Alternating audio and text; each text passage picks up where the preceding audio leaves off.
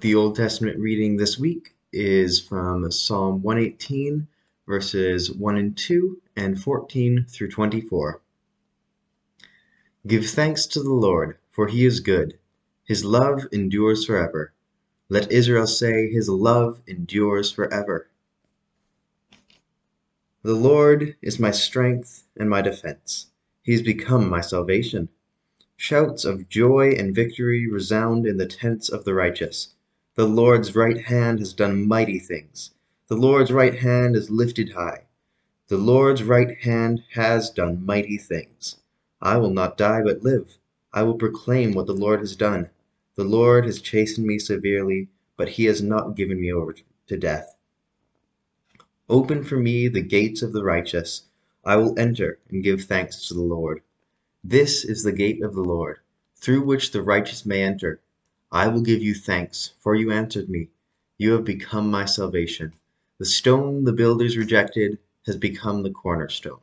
The Lord has done it, and it is marvelous in our eyes. The Lord has done this to this very day. Let us rejoice today and be glad. This is the word of the Lord. Thanks be to God. The New Testament reading this week is John 20, verse 1 through 18.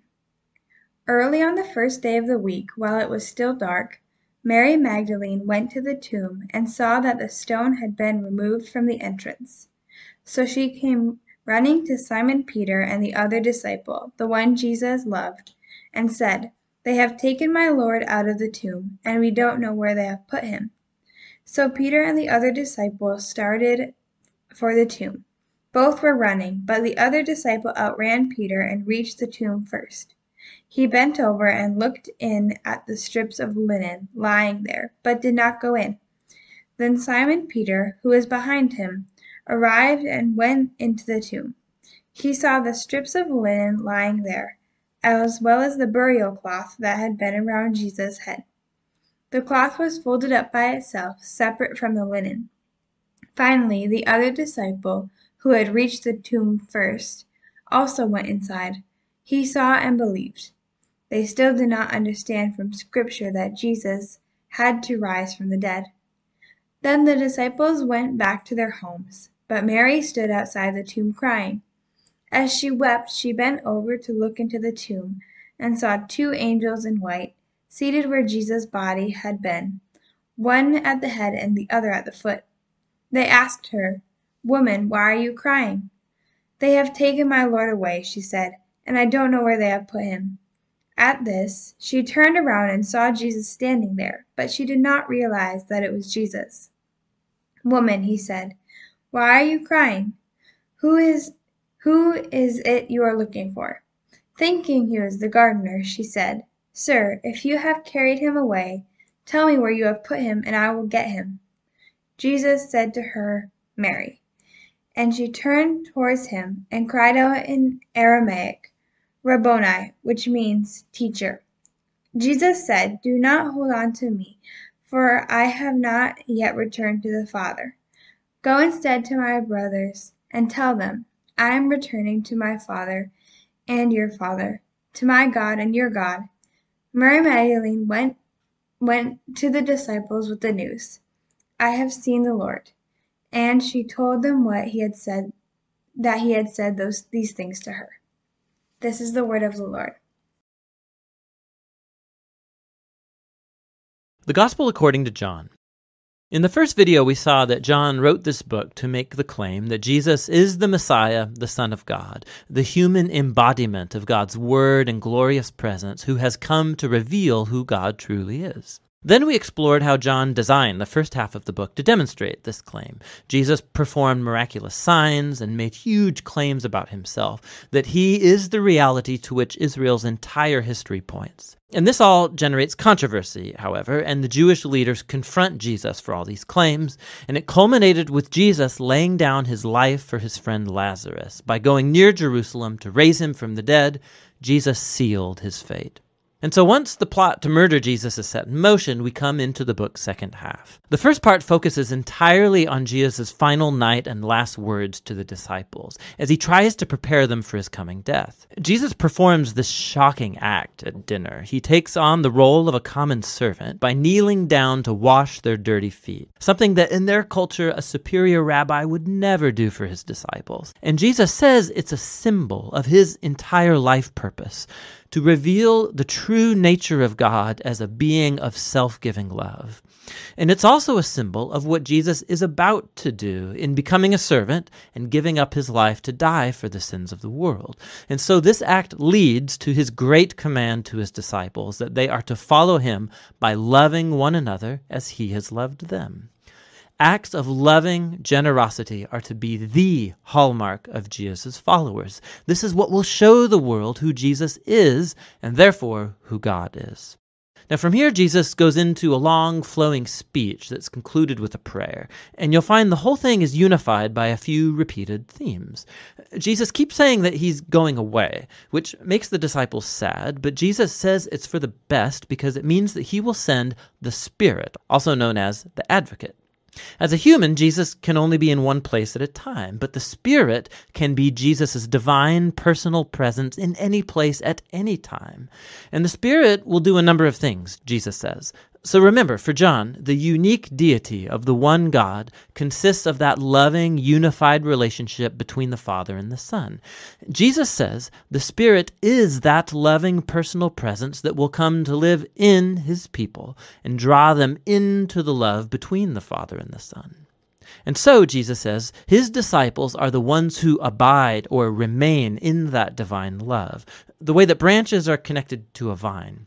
He's describing here how the personal love of God can permeate a person's life, healing, transforming, and making them new. And there's more. The Spirit will also empower Jesus' followers to carry on his mission in the world. To first of all, fulfill the great command to love others through radical acts of service. But also, Jesus says, the mission is to bear witness to the truth to expose and name the selfish, sinful ways that we as humans treat each other, and to declare that in Jesus, God has saved the world through him because he loves it. He's opened up a new way to become human again. And so finally, Jesus predicts that there will be opposition. Just as the Jewish leaders rejected him, so his followers will be persecuted. But he tells them not to be afraid because he has already conquered or gained victory over the world. Now, what does Jesus mean by victory here? He doesn't say. But it leads us into the final section of the book where John shows us what victory looks like Jesus style. The Jewish leaders send soldiers to Jesus and his disciples to arrest him. And when the soldiers ask which one Jesus is, he declares, I am. And they fall backward. Now, this is brilliant on John's part. These words are the culmination of two sets of seven instances where Jesus has used that very phrase. And it all highlights one of John's core claims about Jesus. The words I am, or in Greek, ego eimi, they're the Greek translation of the Hebrew personal covenant name of God that was revealed to Moses back in Exodus chapter 3. It was also repeated many times in Isaiah. And John has strategically placed seven moments in his story where Jesus says, I am, followed by some astounding claim. I am the bread of life. I am the light of the world, the gate for the sheep, the good shepherd, the resurrection, the way, the truth, and the life, the true vine. And John's also designed seven other stories that have key moments where Jesus says simply, I am, echoing this divine name. And so here, this occurrence as Jesus is arrested, it's the ironic climax of all of them, because Jesus reveals his divine name and power and victory precisely at the moment that he gives up his life. After this, Jesus is put on trial for his exalted claims to be the Son of God and the King of Israel, first before the high priest and then before the Roman governor Pilate, who has to take seriously anyone who's charged with claiming to be the King of Israel. And Jesus tells Pilate that my kingdom is not from this world meaning that he is a king and that his kingdom is for this world, but it's radically different value system, its redefinition of power and greatness. None of this is derived from this world. Rather, they are defined by God's character that Jesus has revealed through his upside down kingdom, which is epitomized by the cross. It's the place where the world's true king conquers sin and evil by letting it conquer him. And Jesus gains victory over the world through an act of self giving love. After this, Jesus' body is placed in a tomb that is then sealed. And on the first day of the week, Mary and then later the other disciples discover that the tomb is strangely open and then empty. And then Mary, all of a sudden, she meets Jesus. He's alive from the dead. Now, the resurrection of Jesus connects back to another pattern of sevens in John's gospel. So, all the way back at the wedding party in Cana, when Jesus turned the water into wine, John told us that that was Jesus' first sign. And he also identified the second sign, the healing of the sick boy in chapter 4. But after this, John just lets you keep count. And if you have, you'll have noticed that the sixth sign was the raising of Lazarus from the tomb, which Jesus performed at the cost of his own life. And so that, and all of the signs, they point forward to this seventh and greatest sign at the culmination of the story, Jesus' own resurrection from the dead. It vindicates Jesus' claim to be the Son of God, the author of all life, whose love has conquered death itself. After the empty tomb, Jesus then meets up with all the disciples, and he commissions them by sending the Spirit as he promised, so that his mission from the Father can now be carried on through them. After this, the book concludes with an epilogue that explores the ongoing mission of Jesus' disciples in the world. So, a number of them are fishing and they're not catching anything. And so, Jesus appears to them on the shore. They don't recognize him, though. And he tells them to cast their net on the other side of the boat. And when they obey him, they catch a huge amount of fish, and it's only then that they recognize him as Jesus. Now, John's offering here a picture of discipleship to Jesus. His followers will be most effective in the world when their focus is not on their work as such, but on simply listening for Jesus' voice and obeying him when he speaks. That's when they will truly see him at work in their lives. After this, Jesus talks with Peter and then commissions him as a unique leader in the Jesus movement, indicating that he too will give up his life one day. But in contrast to Peter, the last moments of the story focus on the author of this gospel, the disciple whom Jesus loved. And unlike Peter, his job was not to lead the Jesus movement, but rather to spend his long life bearing witness to Jesus so that others might believe in him. And that's actually what he's done right here by authoring this amazing story about Jesus, the Messiah, the Son of God. And that's what the Gospel of John is all about. Good morning, Sherman Street. He is risen. We say that so confidently, but no one expected it to happen. No one expected Easter. No one really expected Jesus either, but once he came, even after he had taught, even though he told his disciples that he would have to die and rise again, still no one expected Easter. It seems to be how it is with the grace of God. We imagine one way that things should happen, what God should do or compel others to do. And just as we're looking for grace over here, it comes in just over there. It's surprising and unexpected. And my friend Hildy wrote this poem about um, where she describes Jesus as coming in through the side door. Not the way we'd expect, not right up front, not at all flashy. He comes in through the side door. And sometimes, like Mary in this passage, that means that we have to turn around and maybe even more than once in order to see him. I love the confusion in John 20 for this reason. You'd think that here, finally, Jesus would come in a blaze of glory, like we kind of all want God to do. Like, great. Jesus showed us God's humility by being born in a stable and showed us how to love by walking alongside the least of these and welcoming the outsiders. He showed us that the kingdom of God was different than the kingdoms of the world by resisting violence at every turn and sacrificing himself for his accusers. Every move was surprising in its humility and its gentleness and its littleness. But now, in the moment of vindication, when Jesus is finally proved to be the Son of God after all, when death and sin have been conquered for good, left behind in the tomb while Jesus walks out.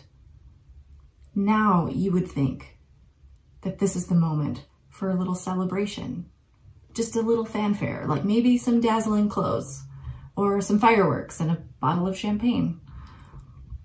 But no, It's just Mary, alone in the garden, weeping. At first, when she looks into the tomb, she assumes that Jesus' body was stolen. And then later, when she looks again, she sees a couple of angels in there, but she doesn't really seem to grasp what she's seeing. She just talks to them like it's no big deal, which is a bit strange. Most people, when they see angels, they fall on their faces or they start to worship or they're scared or something, but not Mary. She just says, they have taken my Lord away and I don't know where they have put him. And then Mary turns and she sees Jesus, but she thinks he's the gardener. Mary is not looking for grace just now. She's deep in grief. Her hope has gone, and grace sneaks up on her anyways.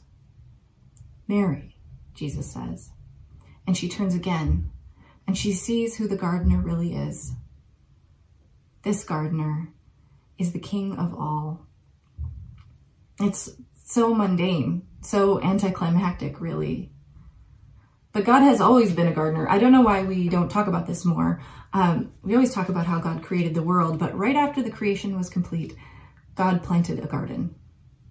All you who are planting seeds now, planting your flower beds and your vegetable patches, you are carrying on the great tradition of the Almighty. Genesis 2 8 says, Now the Lord God had planted a garden in the east, in Eden, and there he put the human he had formed. God has been a gardener since the beginning. And we, being made in God's image, are meant to be gardeners too, to tend and keep what God has made. But of course, you know how the story goes, right?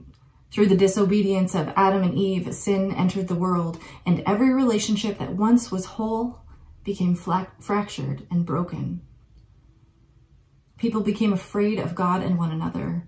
They hid themselves in shame and fear. They shifted blame. They accused each other and God. They became their own enemies and the enemy of the very creation they were intended to serve. Their very vulnerability, just being themselves out in the open, became a threat and a danger to them. And things spiraled from there. We've been reading a lot or hearing a lot about that spiral as we've gone through the books of the Old Testament through the history, which is often dark, and through the prophets, who continually call people back to faithfulness, to love God and to love neighbor.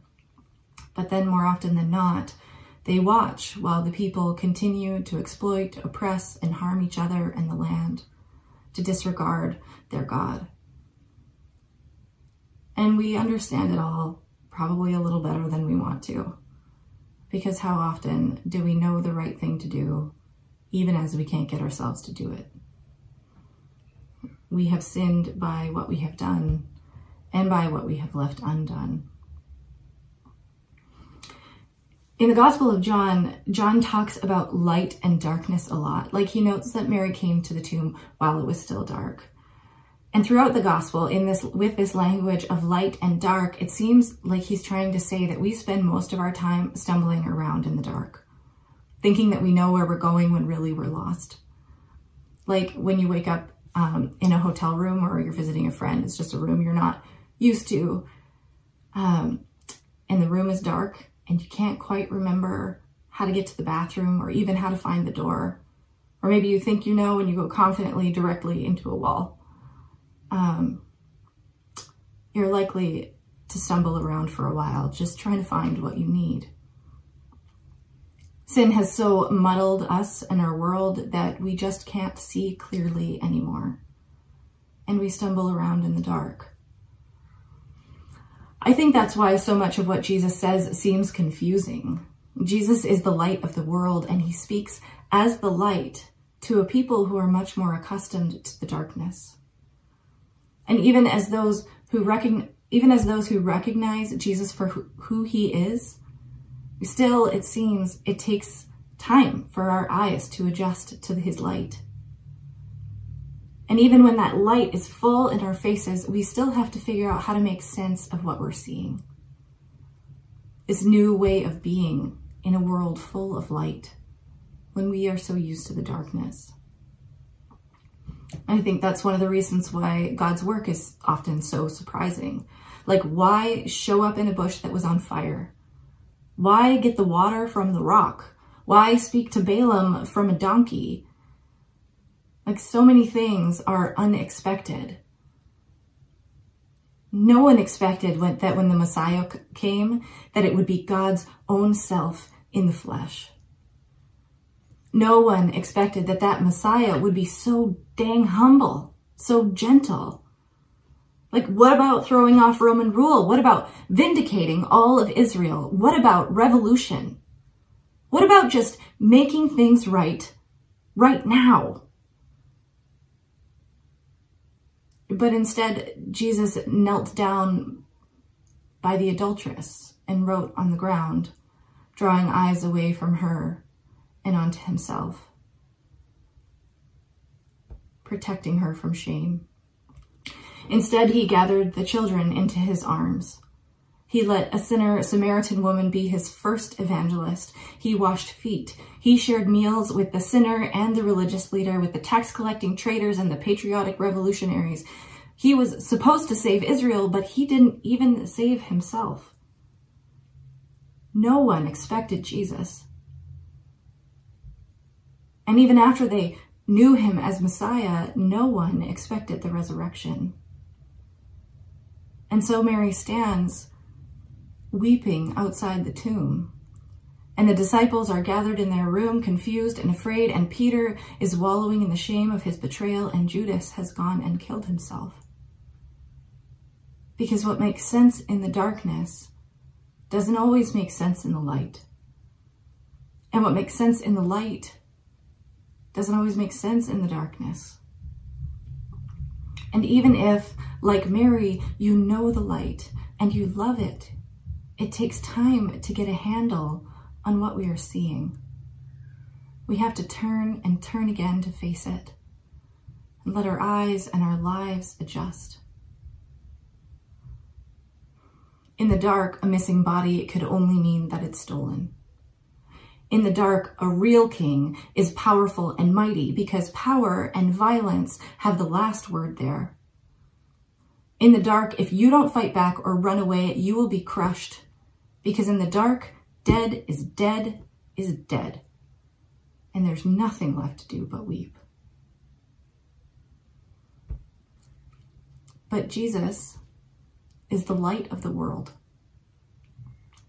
And surprising things can happen in the light. In the light of Jesus, it turns out that death is just a door to pass through. Because life and love have the last word here. In the light, you can die to save your accusers because laying down your life might just be the most powerful thing that you can do to make a change. And in the light, the king of all looks just like the gardener, humble and tender, bending low to nurture every bit of fledgling life, concerned with the flourishing of the world, not the conquering of it, hopeful and watching submitted to the will of the Father who sends the rain on the just and the unjust alike. In the light, the gardener is the king, and his kingdom belongs to the poor and the persecuted. And in that kingdom, the earth belongs to the meek, and our hunger and thirst for goodness will be satisfied, and the pure in heart will see their God, and the peacemakers will be called God's children. Our God continues to surprise. We gather on Easter because we are the people of the light. I, our eyes may not have adjusted all the way, and we may still at times behave like we love the darkness. But we are the people who proclaim the light of the world and the resurrection. We are the people who believe that a tomb is just the right place to find hope, that death is exactly what you need if you want to find new life. And so we are the people who can look out into this world expecting that the God of surprise will show up in the most unlikely places. We can walk into tense and unknown situations, into conflict, into fear, into danger, saying, I wonder, I wonder what God will do now. What does this place look like in the light? How will resurrection happen here? We walk through the world expecting the surprise to come. Because our God so often sneaks in through the side door, astonishing us with a grace that we didn't even know to look for. And like Mary, when we hear him call our name, we turn toward him. And we spend our lives in that turning, letting our eyes adjust to the light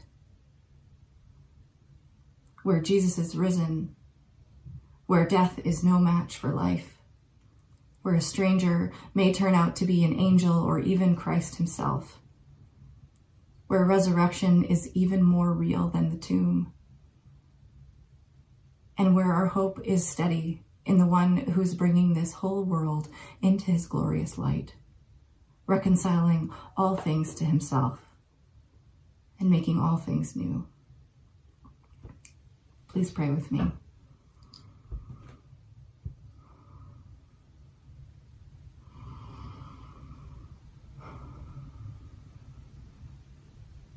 Lord, like, like Paul, may the scales fall from our eyes. May we learn to live in the light rather than in the darkness. May we see clearly the ways that you work in the world the ways that you are bringing new life, even in the midst of death.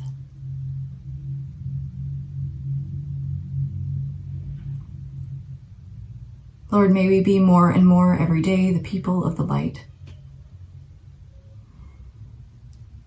who welcome your kingdom into this world. In Jesus' name, amen.